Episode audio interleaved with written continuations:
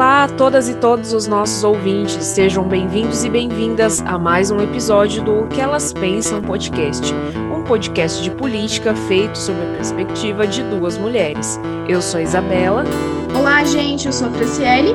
Nossos episódios são sempre divididos em três blocos. No primeiro deles, a gente fala sobre Londrina. Então, a gente vai falar de boca aberta de novo, né? Nosso político preferido aqui da cidade Vamos falar da lotação dos ônibus, de vacinação contra a Covid e contra a gripe, assim como sobre a pandemia aqui na cidade. No nosso segundo bloco, a gente vai falar sobre o decreto do, do estado do Paraná, que foi prorrogado até o final desse mês. Vamos falar de vacinação no estado, vamos falar do, do MET, né, de, de Ratinho Júnior, sobre as eleições do ano que vem, CPI do genocídio e do Bolsonaro, STF, motociata, essa semana aí, o que não faltou foram motivos para a gente sofrer por ser brasileiro. E no nosso terceiro e último bloco, vamos falar sobre eleições, que essa semana a gente teve várias articulações importantes, trecho do PSOL, Lula se movendo, indo conversando com políticos, tentando buscar alianças, a Moedo saindo da presidência e vamos falar sobre a denúncia de assédio sexual na CBF, que também foi uma pauta importante nessa semana. Bora lá? Sim, iniciando com as notícias locais, então, é, essa semana, né, Isa, teve londrinense pedindo a cassação do, dos mandatos ali do, da família Boca Aberta. Então, pensando desde a Mara Boca Aberta, né, vereadora em Londrina, do deputado estadual, o Boca Aberta Júnior, e também do deputado federal, o pai, né, Boca Aberta.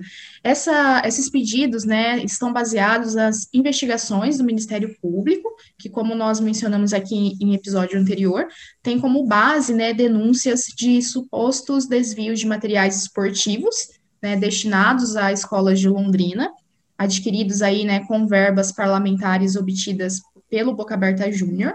Também, né, uma, uma suposta divisão de parte dos salários dos assessores e ex-assessores do deputado estadual para aquisição de cestas, cestas básicas e também, né, caixas de leite, fraldas, né, entre outras, entre outros produtos para famílias em nome da família Boca Aberta.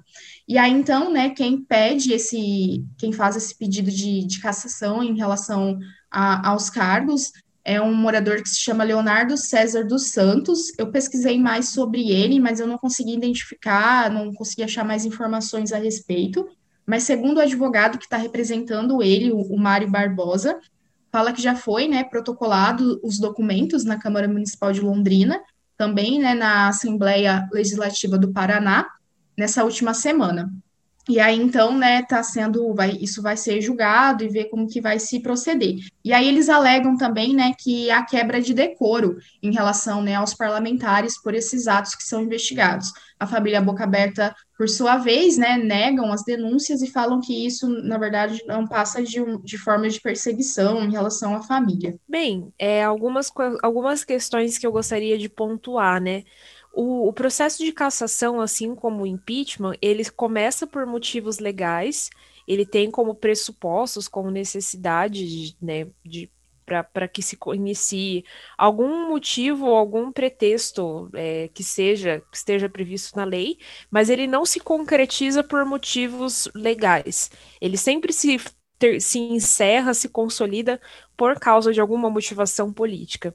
Por exemplo, o impeachment da Dilma, né? Sejam vocês que estão nos ouvindo, pró ou contra o PT, gostem ou não da Dilma, a gente não pode negar que o impeachment dela foi é, por motivações muito mais políticas do que legais, tanto que logo depois que ela saiu do cargo, a pedalada fiscal foi retirada desse rol de ilegalidades, né? No dia seguinte. Da mesma forma, Exatamente. E da mesma forma, a cassação do Boca Aberta, quando ele foi vereador aqui de Londrina, houve um motivo, que era, acho que aquela vaquinha que ele pedia, né, para pagar um, uma multa dele, era algo assim. No entanto, Sim. a gente via é, um político isolado em relação aos seus aos seus é, pares na Câmara, né? Ele não tinha alianças, ele brigava com todo mundo, e aí é, a cassação do seu mandato tem um, um quê que é de político. Então, é, algumas coisas que eu também gostaria de pontuar desse pedido, Leonardo César dos Santos, eu confesso que não sei exatamente quem é, eu tenho um palpite, mas sem confirmação do jornalismo a gente não fala, né? Exato. Mas o advogado Mário Barbosa é uma pessoa que já está presente no cenário político da cidade há algum tempo. Ele, nas últimas eleições da OAB, ele era é, ele era da, da chapa de oposição, era uma chapa que chamava Algo Novo. A OAB tem uma chapa que é a 11 de agosto. É uma chapa nacional, bastante conhecida, é uma chapa de situação. É a chapa do Felipe Machado, do Felipe do Felipe, oh, oh, meu Deus, Felipe Machado é o secretário de saúde, do Felipe Santa Cruz, que é o presidente nacional, Embora o Felipe Santa Cruz seja uma pessoa mais progressista, é considerado uma chapa mais conservadora, uma chapa de situação. E o Mário era da chapa da oposição, que era algo novo, que foi montada em todo o Paraná, né, que disputou as seccionais do OAB em todo o estado. Também faz parte do Observatório de Gestão Pública de Londrina, e vira e mexe, é, aparece quando existem algumas pautas mais importantes sendo decididas na cidade. Então, não vejo um pedido que é totalmente isento de motivações de caráter político, né? O que por si só, na minha opinião, também não, não, não invalida o ato, né?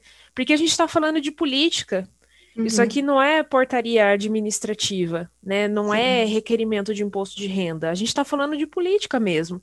Então vai ter motivação política, vai ser atravessado por esse tipo de questão. Então eu, eu penso que a, a gente tem que ter esse olhar mais global para entender do que, que a gente está falando, né? Que, ok, motivos para caçar o mandato da família Boca Aberta não faltam. Agora, o que vai determinar, o que vai dar a cartada final é o fator político. Ah, sem dúvida, Isa. Eu acho que não tem como nós pensarmos né, nesse processo sem considerar né, as contradições e, e, o fator político sobre isso. Até porque né, o Boca Aberta ele tem um, um perfil né, que destoa um pouco das principais lideranças é, pensando aqui a nível local, né, vide Marcelo Berinati. No entanto, se nós pegarmos né, a votação para a prefeitura na última eleição, ele ficou em segundo lugar, com uma diferença grande de votos, né? Mas ele também é uma liderança de massa aqui. Então, eu acho que isso e também um outro aspecto que eu acho que é importante a gente lembrar é que a gente tem visto né, uma crescente forma de, de, do judiciário influenciar bastante no, nos ritos né, e nos rumos da, da política nos seus diferentes níveis, né? Então, eu acho que isso também é algo que a gente tem percebido que tem acontecido cada vez mais. E falando do judiciário, né, meu último comentário sobre essa pauta para a gente também não perder de vista que o Boca Aberta não é um, um, bobinho, não é um inocente, sim um político bastante profissional que sabe o que está fazendo. É, é, o jornalista que escreveu as reportagens sobre as rachadinhas da família Boca Aberta está hoje respondendo a seis processos judiciais, cuja autoria é do Boca Pai, Boca Filho e da Mara Boca Aberta também, por causa das reportagens que foram publicadas.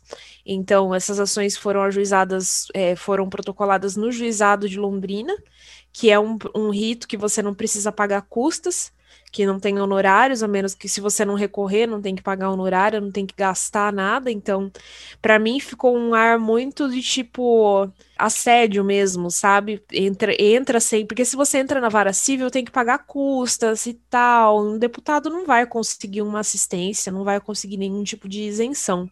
Então, para mim ficou um ar muito assim, vamos entrar por entrar para intimidar esses jornalistas, sabe?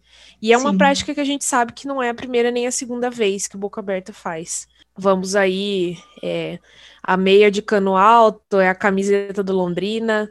Não se iludam, isso é estratégia. E não pensemos, né, que só Jair Bolsonaro que faz intimidações à imprensa, né? Nós temos representantes políticos que fazem isso em diferentes cenários, né? Exato. Isso já acontecia antes, mas o Bolsonaro faz escola. Exato.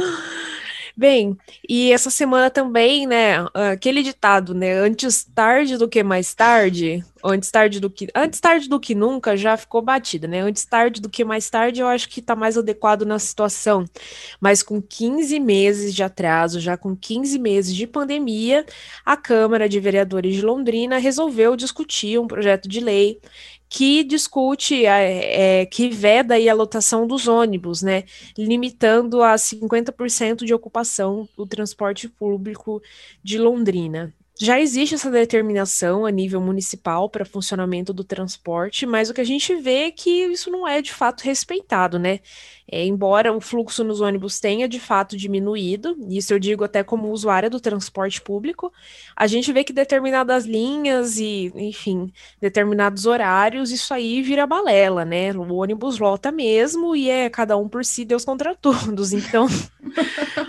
Rindo de e a, desespero. E as, exato, e, as e a empresa de ônibus falou que isso, que caso esse projeto de lei seja aprovado, isso aumentaria em cerca de 30% o custo do serviço, dando a entender que isso poderia aumentar, um, ensejar um aumento de passagem, né? No cenário que a gente falou de paralisação de transporte e tal, isso daí, sei lá, hein, Fran.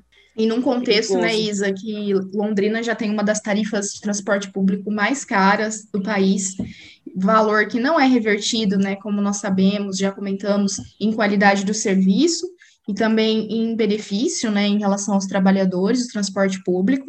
Então, assim, né, para algum lugar está indo esse dinheiro, mas não é numa forma, né, que nós temos acompanhado, também sou usuária do transporte público em Londrina, não é na revertendo isso em qualidade de serviço para a população.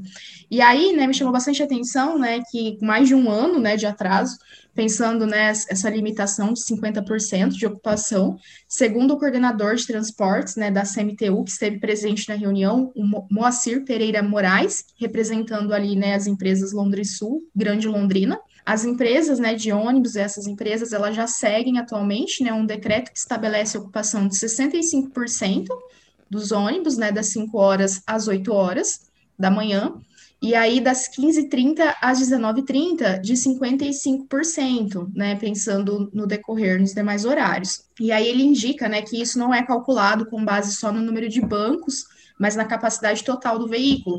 Então, pensando aí, né, os ônibus maiores, com, que caberiam até 100 pessoas, poderem, podendo é, ficar com até 65 pessoas. No entanto, a gente sabe, né, que mediante tudo que é estabelecido até por órgãos é, internacionais, como a própria OMS, 65 pessoas já constitui ali uma aglomeração significativa, né? Então, é, me chamou bastante atenção o quanto que. E também essa, essa prerrogativa né, de jogar o aumento da, da, do serviço, né, meio como uma, uma condição para que isso seja tomado, né? Então, a impressão que me dá é que você culpabiliza, mais uma vez, né, e penaliza é, o usuário do transporte público que já está sendo exposto a toda essa situação, né? Vamos ver, é, sabe a sensação assim, tipo, já já está estabelecido que deveria ter uma capacidade inferior, né? Mas eu acho que uma eventual aprovação da lei, eu acho que acrescenta o, é, o fator, o mesmo fator político que a gente estava falando na questão do na questão do, da cassação da família Boca, né? Parece que existe mais uma camada de chancela em cima de uma coisa que já deveria estar sendo respeitada. Eu acho que a posição da, é, a posição da, da, do lado da, da, da, da CMTU, das empresas de transporte, é de já sinalizar um possível aumento, assim, que isso aí é bastante complicado e vamos ter que ficar de olho para ver o que, que vai de fato sair, né, dessa situação. Nessa semana também, Londrina, infelizmente, teve um recorde de casos de internações pela Covid-19. Embora a vacinação, né, que a gente vai falar na próxima, na próxima pauta, esteja avançando bastante, ao mesmo tempo, nós estamos aí vivendo essa, aquela, abre aspas, terceira onda, né, que a gente não sabe, não, dá, não sei se é bem controvertido falar que piorou se não teve uma melhora, mas a gente tá, já está entrando aí nesses, nessas semanas bastante complicadas que a gente sentia que iam acontecer, né? Sim, na última sexta-feira, né, dia 11, foram confirmados 888 casos em 24 horas, o número maior desde o início da pandemia.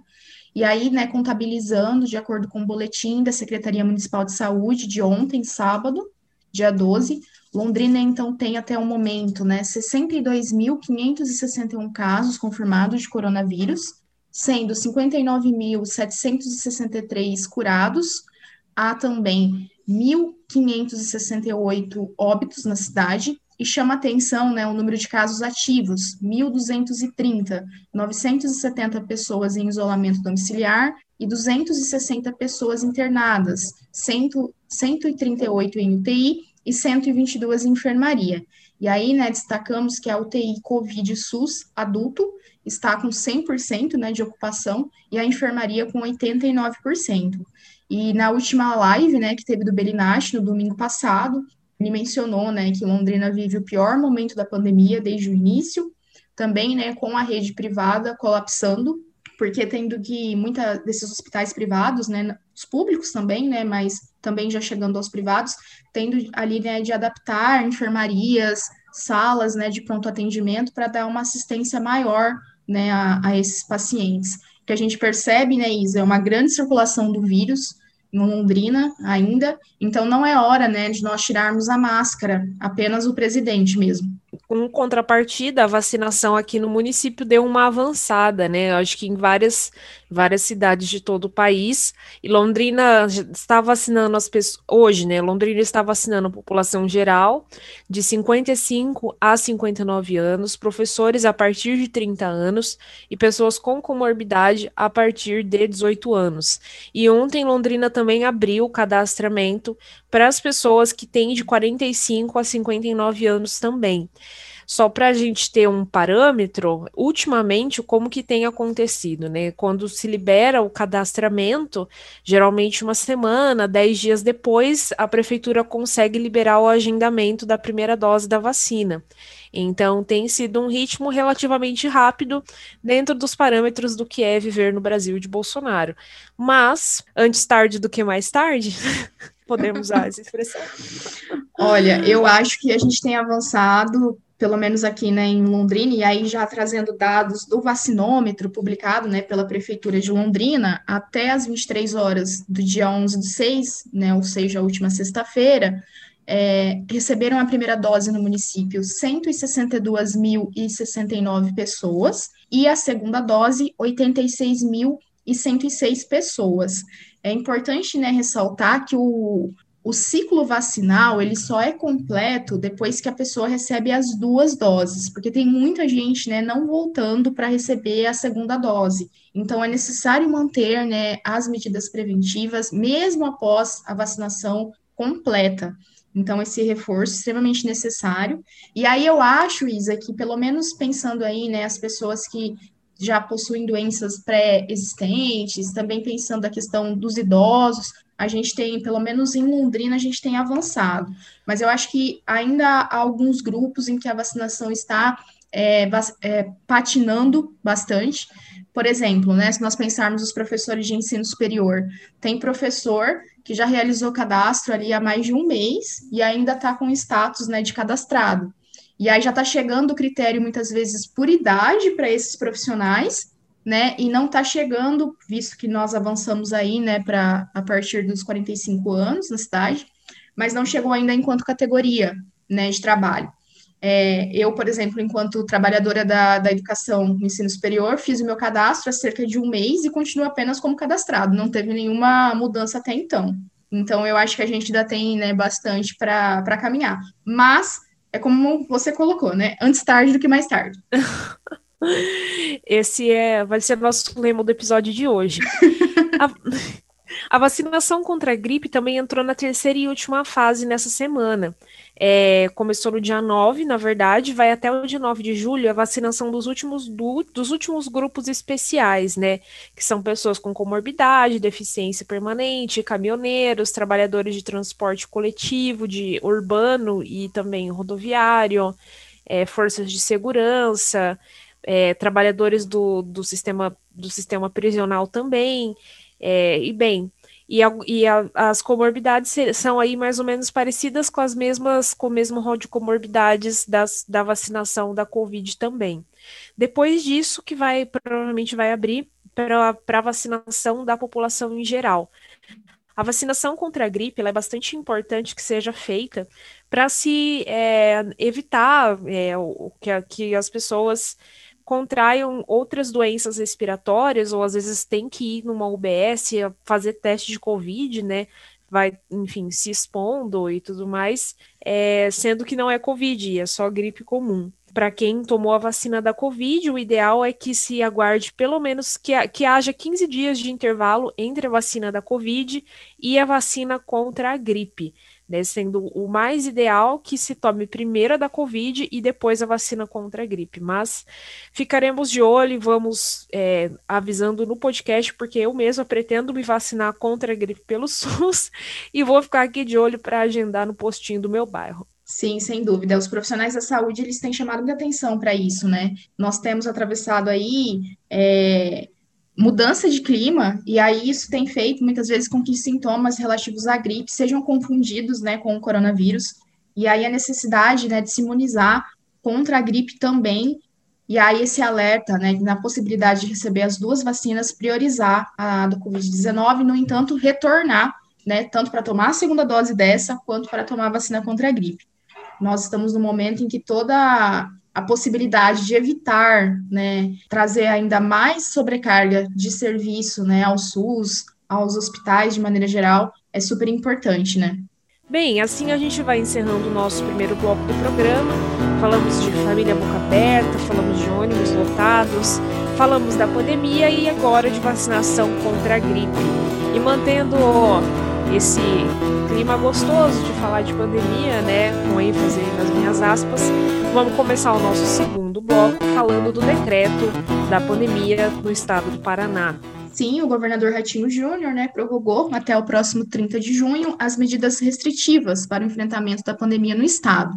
No entanto, né, esse decreto ele teve ali algumas exceções que ocorreram ontem, no dia 12, sábado, dia dos namorados, né, em virtude do dia dos namorados, por exemplo, é, por exemplo, bar, bares, restaurantes, lanchonetes, né, eles puderam estender o horário de, de funcionamento até as 23 horas, com um máximo de 50% de ocupação. E hoje também, dia 13 de junho, domingo, se tem ali, né, algumas exceções devido ao acontecimento da, de um concurso, nós havíamos comentado aqui sobre o cancelamento, né, Isa, do concurso público da Polícia Militar do Estado do Paraná e do exame da Ordem Nacional dos Advogados. Então, esses dois dias tendo aí algumas exceções. No entanto, é, a partir de amanhã, né, segunda-feira, volta todas as medidas, né, como eram colocadas, que estão em vigor desde o dia 28 de maio.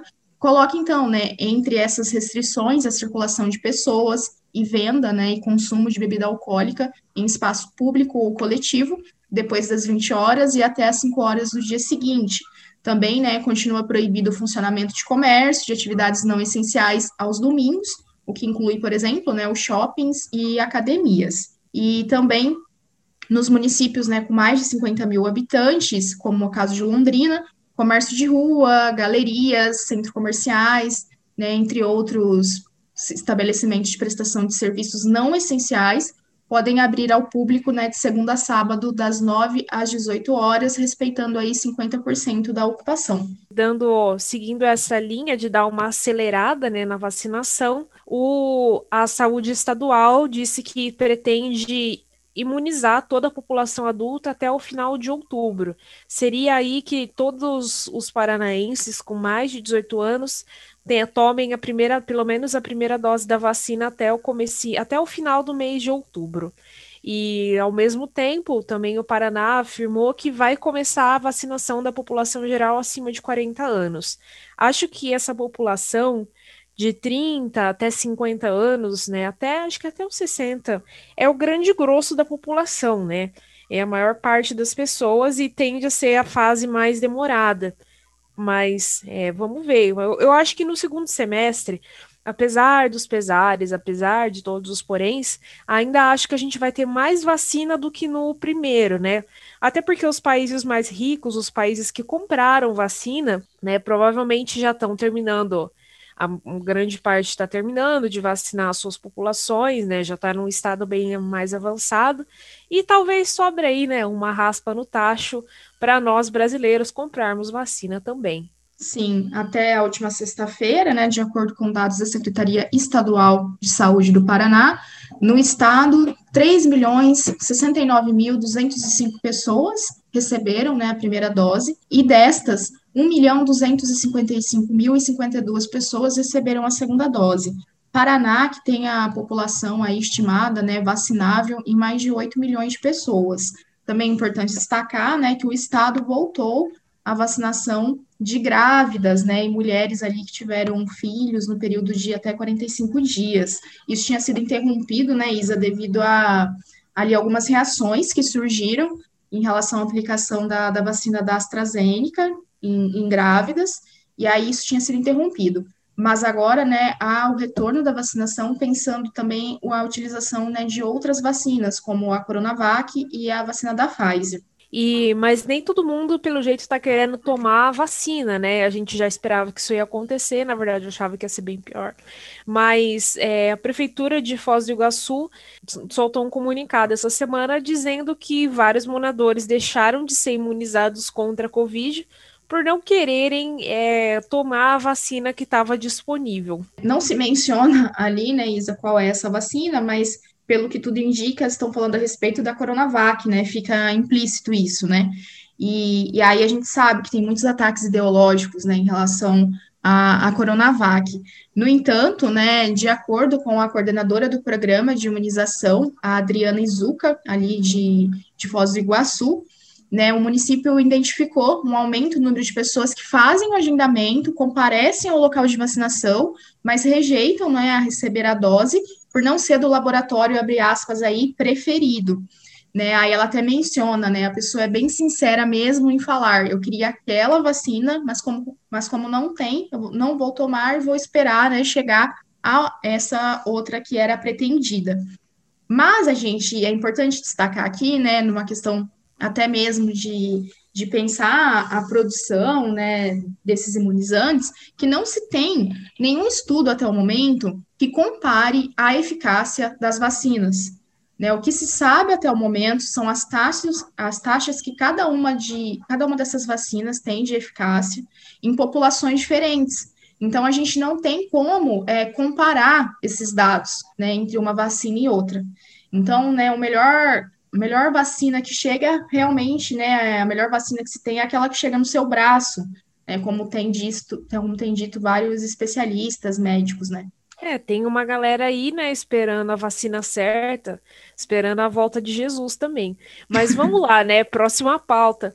Essa semana o governador Ratinho Júnior veio para Cambé para fazer uma visita a uma, deixa eu até conferir aqui na reportagem do Guilherme Marconi, da Folha de Londrina. Ele veio fazer uma visita ao, ao, ao, a uma fábrica de processamentos do Grupo Mufato. Isso que eu queria achar a expressão certinha, né? Então, assim, a gente vê que para para a rede privada tem governador, sim. Mas, enfim, críticas à parte, ele desconversou sobre essa possibilidade de se aliar com, com o Marcelo Bellinati, né? Não quis aí tomar muito partido, fazendo como o nosso governador costuma fazer, que é pagar de isentão. Hoje, assim, eu tô zero misericórdia com o Ratinho. Mas beleza, né? A gente, ele confirmou uma, uma aliança com o PP, que já é da sua base aliada, que é o partido do Bellinati, também é o partido do Ricardo Barros, e falou que, e a respeito né, dessa aliança nacional, de um alinhamento com Jair Bolsonaro, ele falou, tipo, disse, enfim, na reportagem dá várias linhas, mas o resumo para vocês é que ele falou que tem que ver aí como que as coisas vão estar, né? Acho que na atual conjuntura, ninguém, a menos que haja um alinhamento ideológico forte, ninguém que tenha bom senso vai querer se comprometer tão abertamente em se alinhar com o Bolsonaro, né? Que nas eleições municipais ano passado a gente viu que foi meio que um Mick Jagger, né? Ele, com exceção de Londrina, que é a Rússia do Paraná, em todos os outros lugares, quem, quem, quem se alinhou com o Bolsonaro acabou ficando meio queimado, né? Acabou perdendo voto e não ganhando. Crivella que o diga, né? Mas muçulmano, é. enfim. Mas o que se percebe também, né, é que ali é, qualquer pessoa que tenha né, dois neurônios que funcionem não consegue se associar, e aí pensando nesse respaldo desse capital político, né? Mas a gente não pode esquecer que Ratinho Júnior, nas eleições anteriores, ele teve sim, né, ao lado do Bolsonaro, talvez não de uma maneira tão enfática, né, como esses outros personagens que nós mencionamos, né, o Somano, Crivella, mas esteve, né, ao lado do Bolsonaro. E aí talvez aí ele, ele faz a egípcia no sentido de que o Gilberto Kassab, né, que é o presidente nacional do, do PSD, Partido do Ratinho, tende a, nessas próximas eleições a estar mais ao lado de Lula do que Bolsonaro. Então, pensando nesse futuro próximo, ele não menciona essa, essa possível ligação é, com o Bolsonaro. Mas eu acho que esse aceno, mais uma vez, ao PP, né, Isa, indica ali o encontro né, entre o Ratinho Júnior e o Belinati, parece que as coisas estão caminhando no sentido de se efetivar aí, né? Talvez esse match evolua para um crush na vida real, vamos ver. Mas Ratinho eu senti bastante, é, bastante receio de tomar uma posição, né? Nada que a gente não esperasse, mas vamos ficar de olho. Essa semana também a gente já fez 45 dias de CPI do genocídio, né? Não, não parece, parece que começou ontem, né, Fran? Eu fiquei um Sim. pouco surpresa de ver que já faz tudo isso. Mas é, foi uma semana relativamente morna. A gente teve o segundo depoimento do Queiroga, o depoimento do Elcio, Fran, do Elcio Franco, é, os depoimentos dos pesquisadores da Natália Pasternak e Claudio Maierovitch, e acho que o ponto mais, é, mais alto, assim, pelo menos no meu, no meu ponto, do meu ponto de vista, né, o que foi mais marcante essa semana, foi a ausência do governador do Amazonas, que recorreu à justiça para ser isentado de comparecer à CPI. Ah, também teve a quebra dos sigilos, né, do, do Pazuello, que, que foi confirmada pelo STF, mas cujos efeitos a gente vai ver nas próximas semanas. Eu acho que a ausência, no meu, no meu entendimento, a ausência do governador do Amazonas foi é bastante pode significar uma espécie de precedente para o comportamento dos outros governadores também e mostrar talvez é, acho que reforça esse o caminhar da CPI no sentido da responsabilização do governo federal, né? Porque houve, no, especialmente no começo da CPI, né, uma tentativa do Bolsonaro de empurrar para os governadores. Rola um, ainda está rolando, né? Rola um empurra-empurra.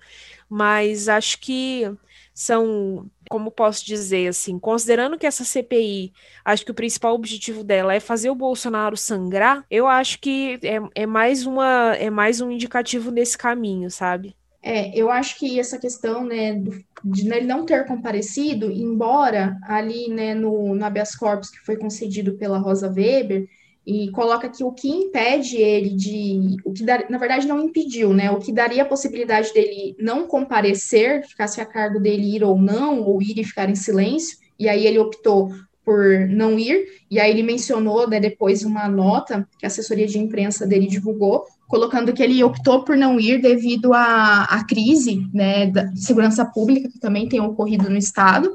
No entanto, é, esse habeas corpus ele tenta ressalvar isso, essa possibilidade, não por ele ser um governador, mas sim porque ele também já é investigado né, em uma ação da Polícia Federal, devido ali, né, que desvios, né, que foram estão sendo investigados em relação ao dinheiro que foi revertido, né, ao Amazonas pelo governo federal e que teria sido gasto em outras coisas para além, né, do combate à pandemia.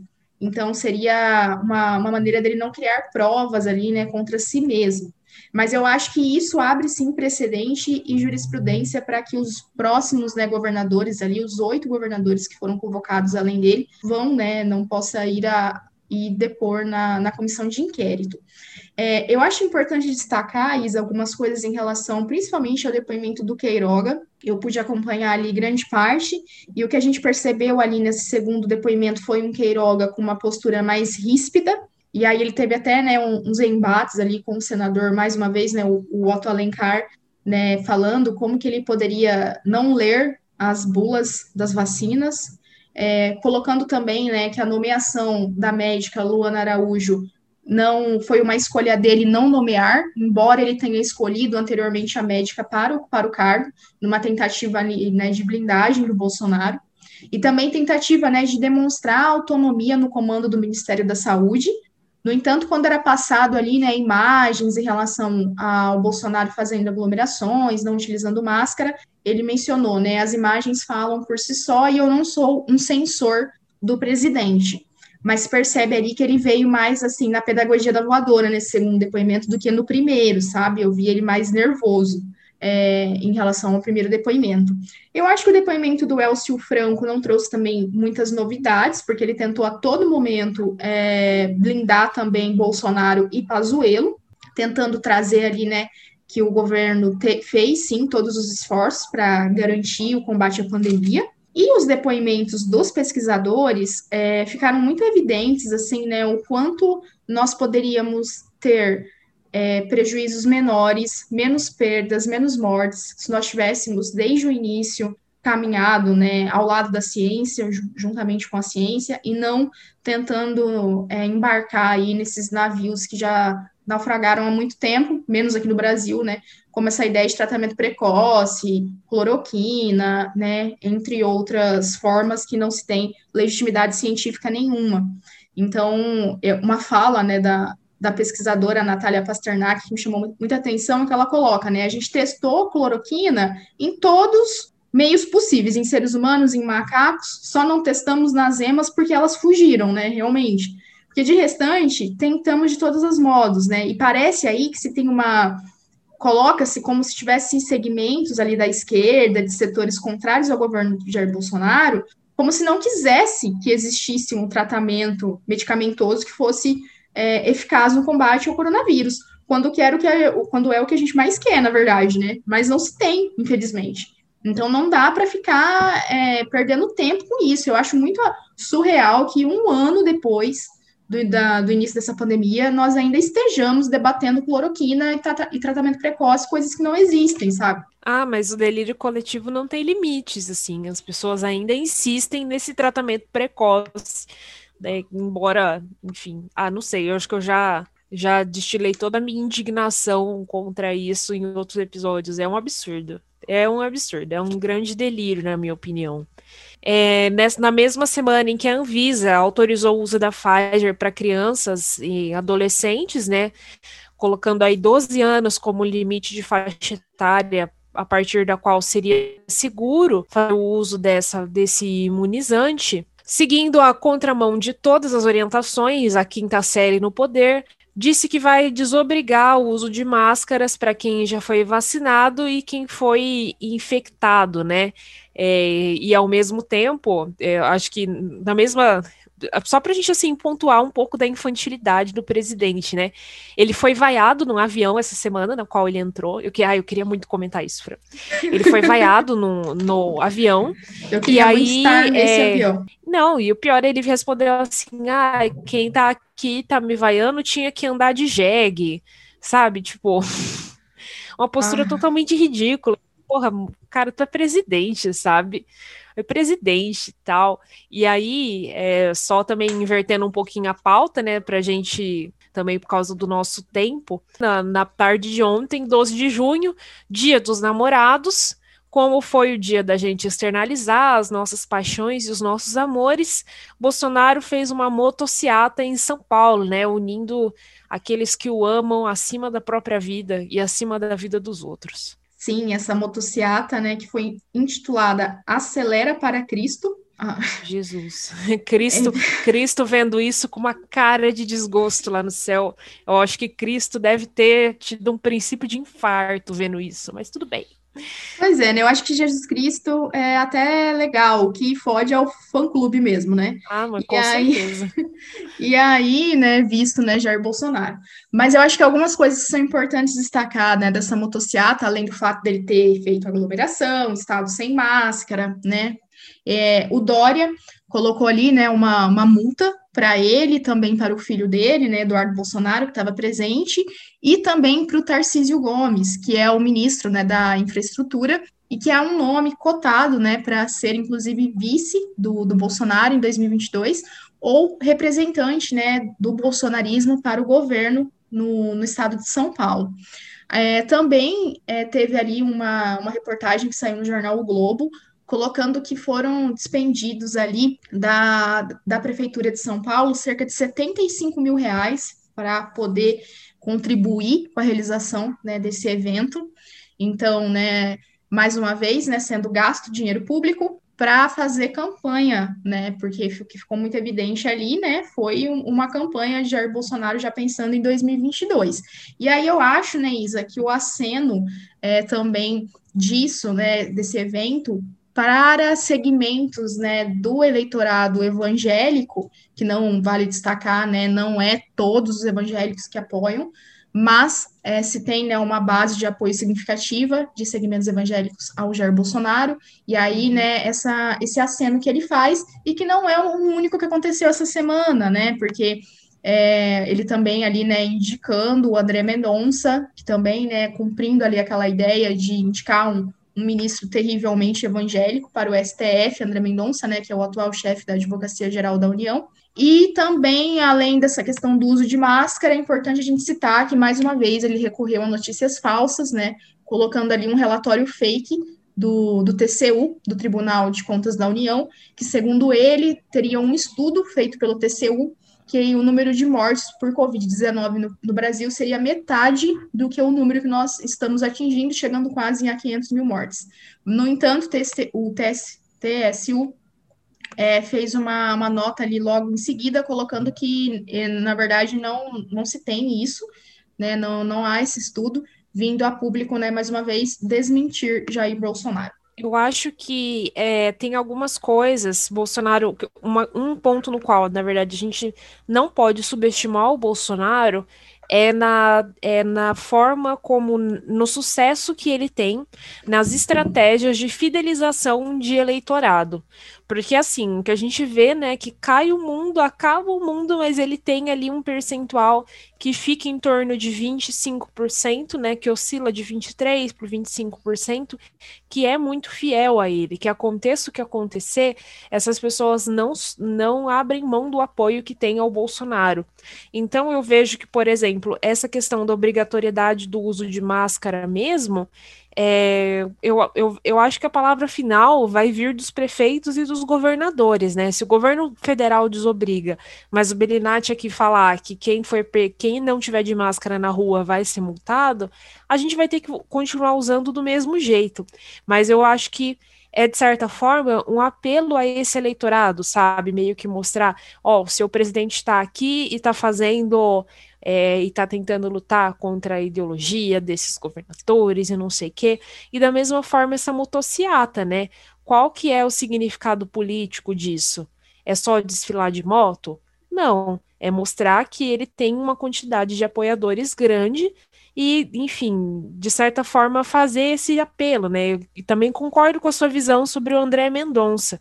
É uma forma de, de é, é também uma forma de se manter aí esse aceno esse apoio aos, a, a, aos, a muitos dos evangélicos que, os, que o apoiam o Bolsonaro, né?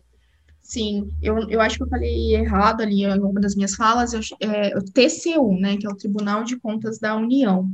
E uhum. aí tem que ver essa questão do André Mendonça, se realmente isso vai ter campo, vai ter lastro, né, no STF, porque a gente não pode esquecer que o, o André Mendonça, ele foi muito questionado, inclusive, né, pelo Gilmar, Gilmar Mendes, a respeito da, do posicionamento dele quando ele falou ali, ele se colocou favorável, né, à abertura de templos, igrejas, durante a pandemia, para que se tenha as atividades presenciais, né. Então, não sei se ele vai ter uma boa, abre aspas, aí, aceitação. No entanto, é como o próprio Bolsonaro falou, né, é, eu estou fazendo o meu papel, que é indicar né, essa promessa de um ministro terrivelmente evangélico.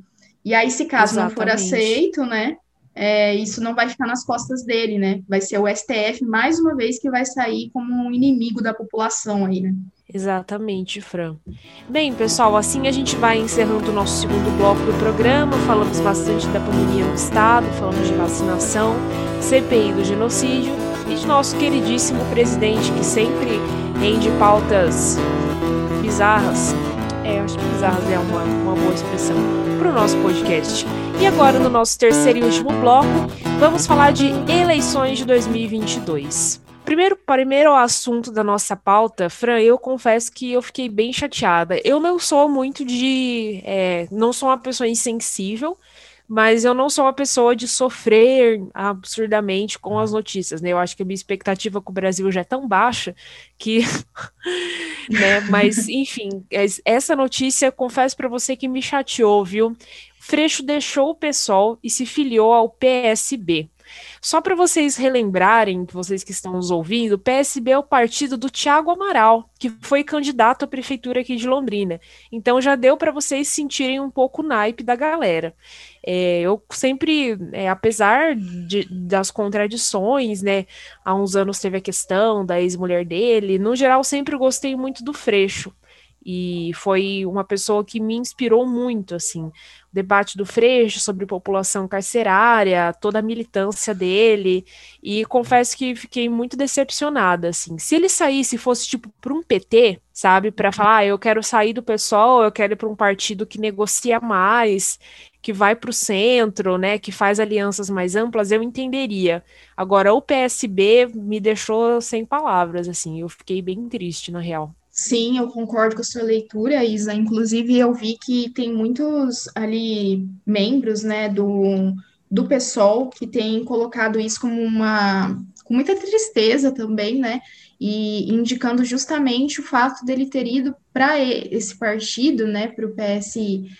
E aí eu vi uma entrevista da Sâmia, por exemplo, que coloca, né, que a, a saída dele é um, abre aspas, né, uma tática arriscada de se unir com uma direita liberal.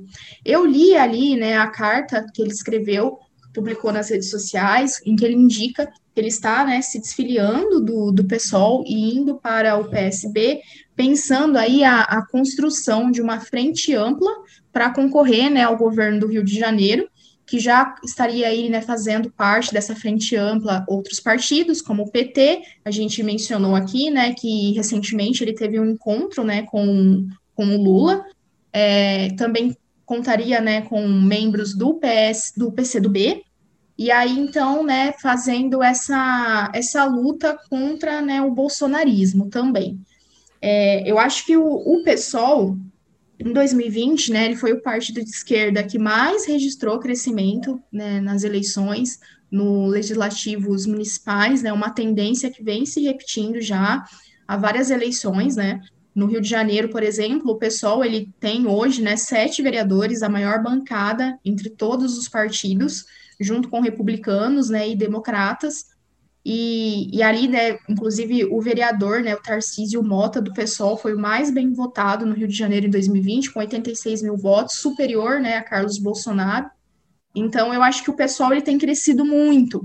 O que me parece é que essa saída do Freixo e essa, essa aproximação com o Lula é, vai muito naquela questão daquela, daquela ruptura, daquelas quebras que nós mencionamos aqui, que está tendo dentro do PSOL, que você tem ali um segmento, né, em que tem bolos, é, o Juliano Medeiros, que é o presidente nacional do partido, né, do PSOL, o Ivan Valente, deputado federal, que apoiam a candidatura do Lula, né, em 2022, e, por outro lado, você tem correntes dentro do PSOL que são contrárias a apoiar o Lula, né, justamente com esse argumento de que o Lula estaria fazendo aproximações e alianças com o centrão, com o mercado, é, e que o PSOL, então, teria que ter um candidato próprio, né, e então ali, isso representado pela própria Sâmia, é, pela Luísa Erondina, então eu acho que, que há essas divergências, assim, dentro do PSOL, e eu vejo a saída do Freixo nesse sentido, sabe? Então, Fran, é, eu queria falar algo mais algum, pontuar mais algumas questões a respeito do PSOL, né? É, eu fui filiada a esse partido, né? Quem jogar meu nome no Google vai encontrar, enfim, acho que também é um dado público, não é nenhuma grande, um grande mistério para ninguém. Ainda voto no, PSOL, gosto muito do PSOL, mas é, eu consigo visualizar bem essa cisão também, né?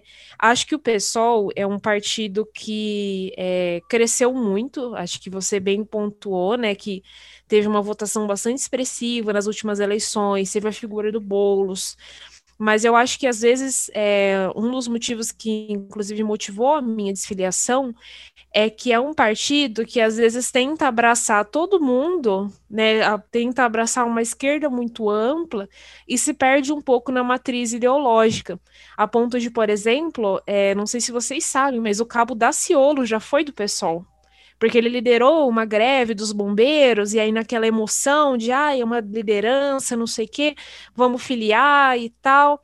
Enfim, a gente viu que o Cabo da Ciola é uma pessoa, né, completamente desalinhada com os valores do PSOL, né? É, e aí a gente, é, eu vi o movimento do Freixo, embora ele tenha dado justificativas plausíveis, né? É, eu vejo muito uma cena do tipo, vou num lugar onde eu possa crescer mais, assim, vou, uhum. vou para um lugar onde é, eu possa ter uma influência maior, onde eu possa ser mais valorizado, né? E eu acho que esse, esse tipo de aceno ele é muito perigoso no sentido de que geralmente quando os políticos dão esse tipo de passo, eles acabam se endireitando né? Eles não conseguem é, esquerdizar a, a, direita, eles acabam é, dando uma guinada que acaba sendo mais direita, mais liberal. Então eu, eu, eu entendo e eu entendo de verdade esse apelo, né, de que de uma parte do pessoal que acha que o momento seria de apoiar a candidatura do Lula para a gente dar um fim nesse pesadelo bolsonarista, mas a gente não pode perder de vista que são movimentos muito perigosos, né?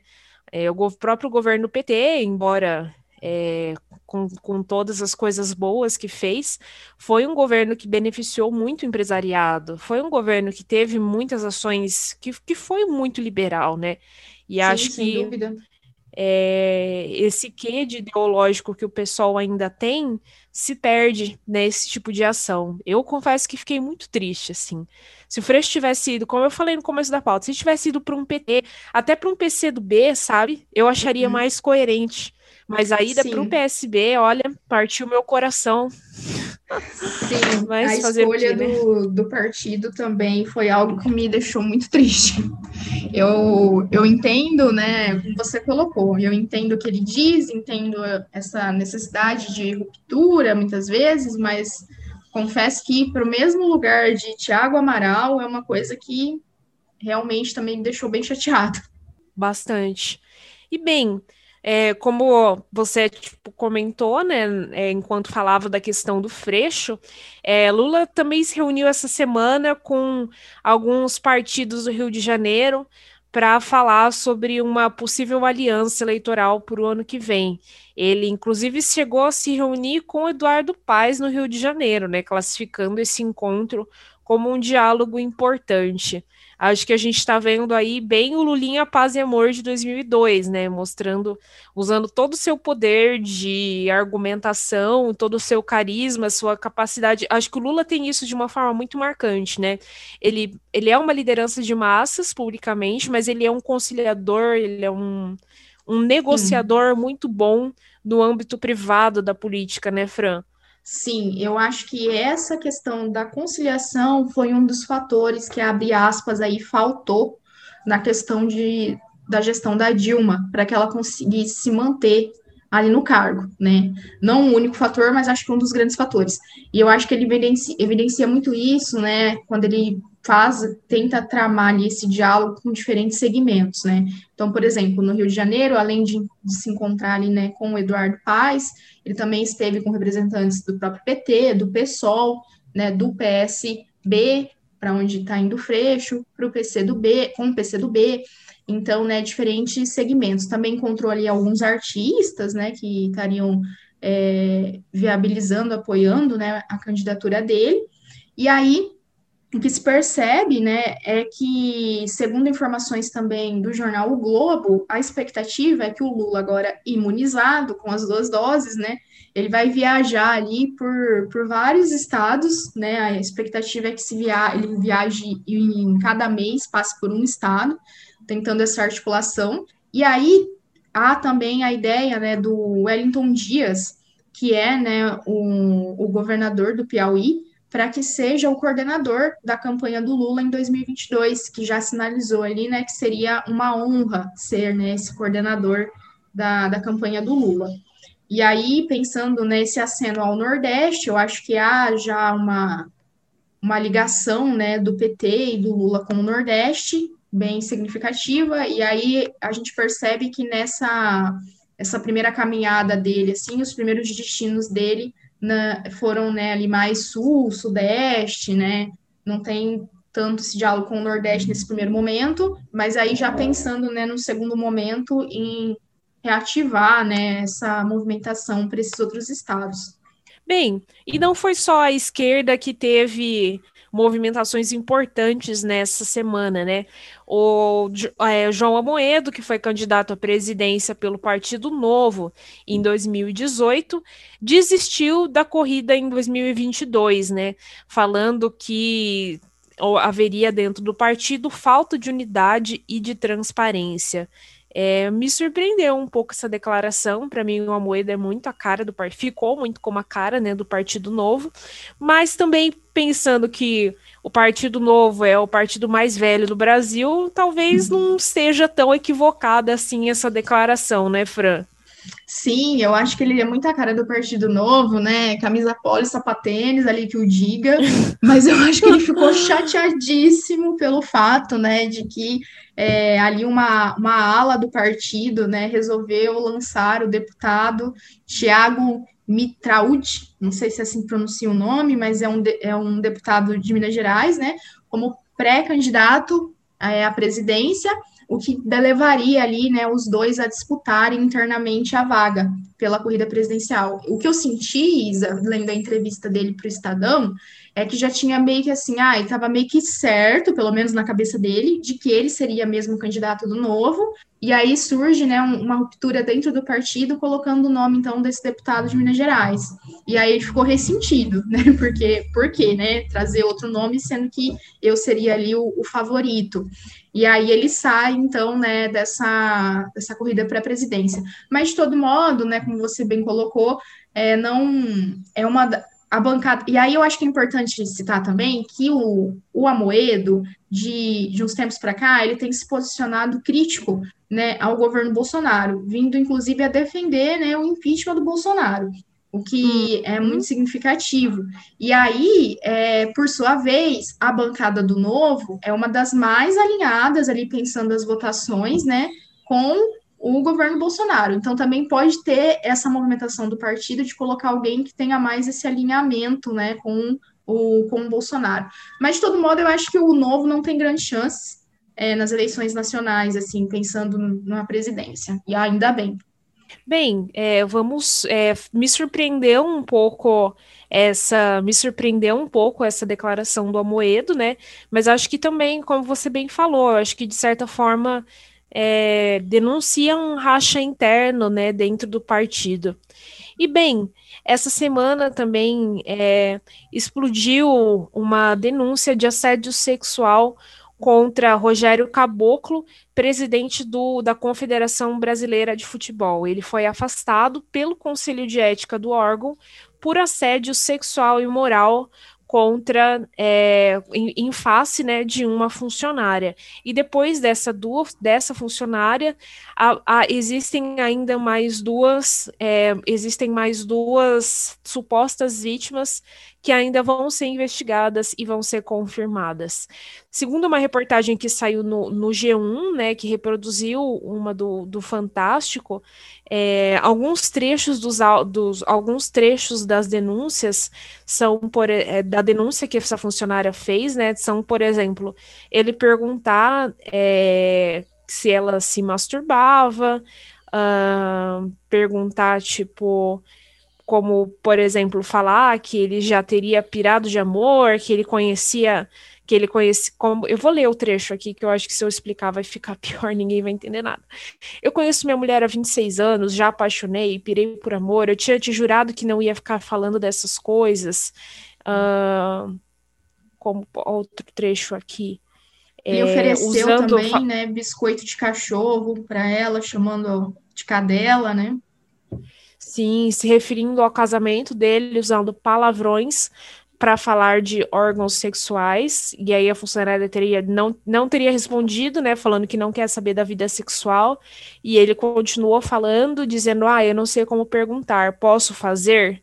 É, claro, isso tudo vai tramitar em segredo de justiça, mas é o pouco que a gente é, sabe, sabe, né, sobre o caso. Teve também uma segunda tentativa, teve também uma outra tentativa de assédio, é, em que ele chamou essa funcionária, né, o, o caboclo, que é o, o presidente, chamou a funcionária na sala dele, pedindo para ter uma conversa descontraída, pediu que ela tirasse a máscara e insistiu para que ela aceitasse bebida alcoólica. Sim, né? Caboclo, que é importante ressaltar, né? Ele é amigo de Jair Bolsonaro, ele chegou à, à presidência ali, né, de uma maneira não muito democrática, né? Indicação do nome dele.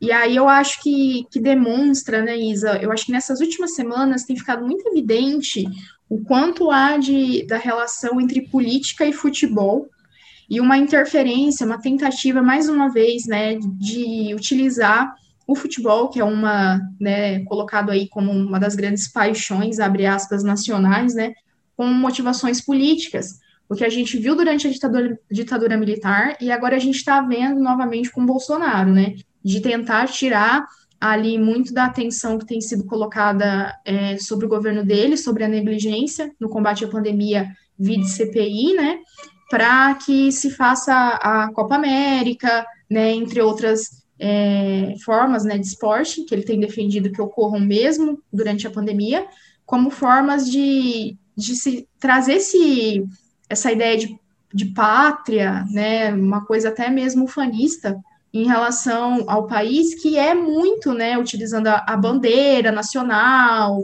utilizando a própria camiseta, né, da CBF como signos, né, que representam essa ideia de, de, de, patriotismo, né, e aí as pessoas que se posicionam contra isso seriam, então, inimigos, né, então eu acho que isso fica muito evidente, assim, para além do caso de assédio, né, que como a gente sabe, dentro do futebol, eu acho que não dá para dissociar o futebol de uma questão de desigualdade social, de luta de classes, né, quem está no, no comando né, dessas grandes empresas, dessas grandes entidades, né, na maioria das vezes homens brancos. A gente sabe que, por exemplo, a seleção feminina, né, de futebol, ela não tem o mesmo apoio financeiro, a mesma visibilidade do que a masculina.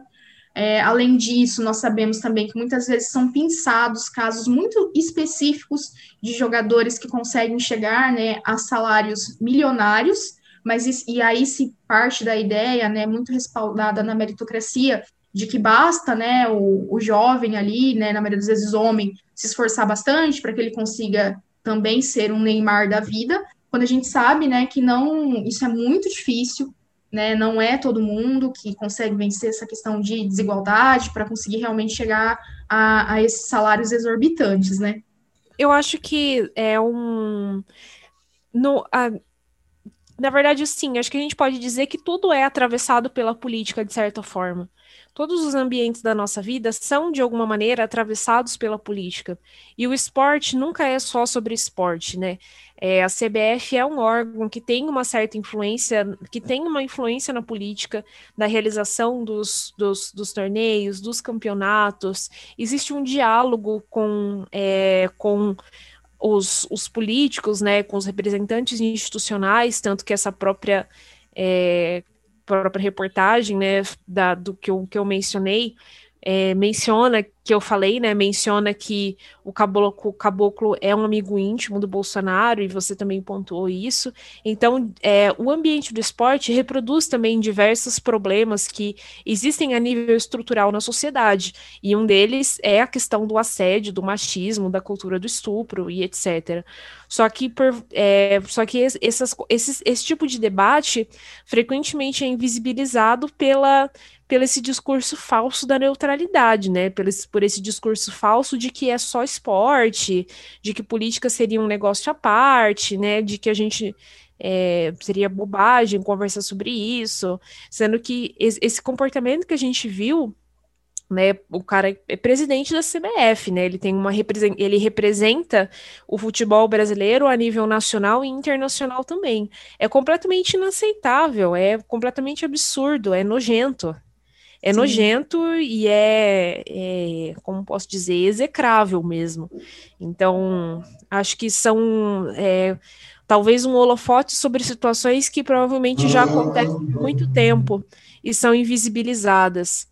Sim, nós não podemos esquecer que a gente teve também, né, em 2012, um escândalo de corrupção dentro da FIFA, né, que levou à queda do Ricardo Teixeira, também, né, de, denúncias às vésperas da Copa do Mundo de 2014, que foi realizada no Brasil, mas eu acho que não tem mesmo como dissociar, assim, eu acho que tudo que, que perpassa a nossa vida está, assim, é, acionado por questões políticas, e aí eu acho que até a própria fritura do Tite nessa, né, o técnico nessa, nessas últimas semanas em relação à realização da Copa América e tudo mais, né, numa tentativa de não colocar, né, o, o time para jogar, é, isso também demonstra muito, né, essa, o quanto que ele foi atacado, né, pelas, pelos grupos, né, bolsonaristas em relação a isso, e aí eu acho que, que por sua vez, né, o Bolsonaro ali na, nas lives dele, né, embora eu acho que ele não acompanhe o futebol, mas pelo que eu pouco que eu acompanho, parece que ele se identifica ali mais com Palmeiras e Flamengo, uma coisa assim, mas parece que todas nas lives dele, né, ele sempre utiliza uma camisa de um time, né, que é nessa tentativa de fazer uhum. uma identificação com essas torcidas, né, e, e aí eu acho que o quanto que não dá para a gente dissociar isso, e também não dá para a gente dissociar, Isa, que há sim é uma, uma história ali do futebol, se nós pegarmos, né, sobretudo do futebol, mas de outros esportes também, de, de movimentos, né, de personagens de resistência, muitas vezes, aos retrocessos políticos. Né, isso também ficou evidente na ditadura, fica evidente aqui quando é, diferentes atletas tentam se posicionar né, contra o governo Bolsonaro. Então, eu acho que. E o quanto que eles são, sofrem é, retaliação por conta disso, né? Uhum, exatamente. Vamos para o nosso quadro de indicações? Beleza, vamos lá então. O que elas indicam? Eu vou, vou iniciar aqui com uma série. Hoje eu vou de série, que é um que eu vi na eu vi maratonei um pouco assim desse feriado e que eu chorei ao fim de todos os episódios, que se chama Pose. Não sei se você já conhece, é uma série ah, da uhum. da Netflix, é uma série de 2018 ela retrata ali, né, a, Nova York na, entre as décadas, final da década de 70, início da década de 80, e traz a, as histórias ali, né, de jovens negros, LGBT, também traz casos, né, de transfobia, inclusive há no elenco, né, atrizes, mulheres trans, e aí pensando, né, questões como a padronização de uma estética, né, considerada feminina, a ascensão do vírus HIV, gente, é, nossa, tá sendo muito incrível assim a, a acompanhar, tenho gostado muito, mas ao mesmo tempo que é muito triste também, mas fica a indicação para vocês verem, acho que traz questões muito importantes para a gente discutir. Bem, eu também vou de Netflix hoje. Vou indicar um filme chamado Tigre Branco. É um filme bem legal, um filme indiano, inclusive, desse ano, baseado num best-seller. É um livro, é, é um, um livro e um filme, né? Mas estou indicando o filme que fala sobre essa questão do, do trabalho, essa cultura da servidão. Acho que é é um filme muito tocante, assim, muito bonito. Quer dizer, a história não é tão bonita, mas eu acho que eu senti que ela me tocou muito. Então assistam Tigre Branco, é um filme indiano sensacional. Não cochilei no filme, posso dizer em minha defesa, porque assim, do jeito que anda a minha vida para eu cochilar no filme, dois palitos, né? Deu 10 minutos, já tô no sétimo sono. Mas assim, sensacional, gente. Assistam. Já anotei Bem, aqui, vou ver. Eu vou quero assistir Pose um dia também. É uma ah. das séries que já também já super me indicaram. Bem, Sim. pessoal, Vamos aqui chegando então ao final do nosso podcast de hoje. Muito obrigada a todos vocês que nos ouviram até o fim. Sim, gente, também quero agradecer. Muito obrigada a todos vocês que ouvem a gente, que mandam os feedbacks através do nosso Instagram, do podcast, dos nossos pessoais. E acompanha a gente nas redes sociais, que a gente tem postado né, materiais complementares aos episódios. E essa semana, a partir desse próximo episódio, a gente também vem com uma novidade aí. Espero que vocês gostem. Uh, no spoiler. Muito obrigado, gente. Até a próxima semana. Até!